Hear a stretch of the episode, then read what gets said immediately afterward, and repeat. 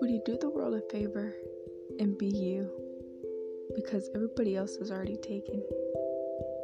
Do the world a favor and be you. The world needs you, or God wouldn't have made you. If God wanted me to be somebody else, I wouldn't be here. I would be them. Stop trying to be somebody else.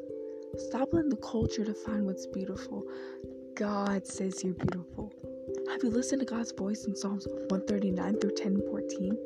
That when you're in your mother's womb, you are fearfully and wonderfully made?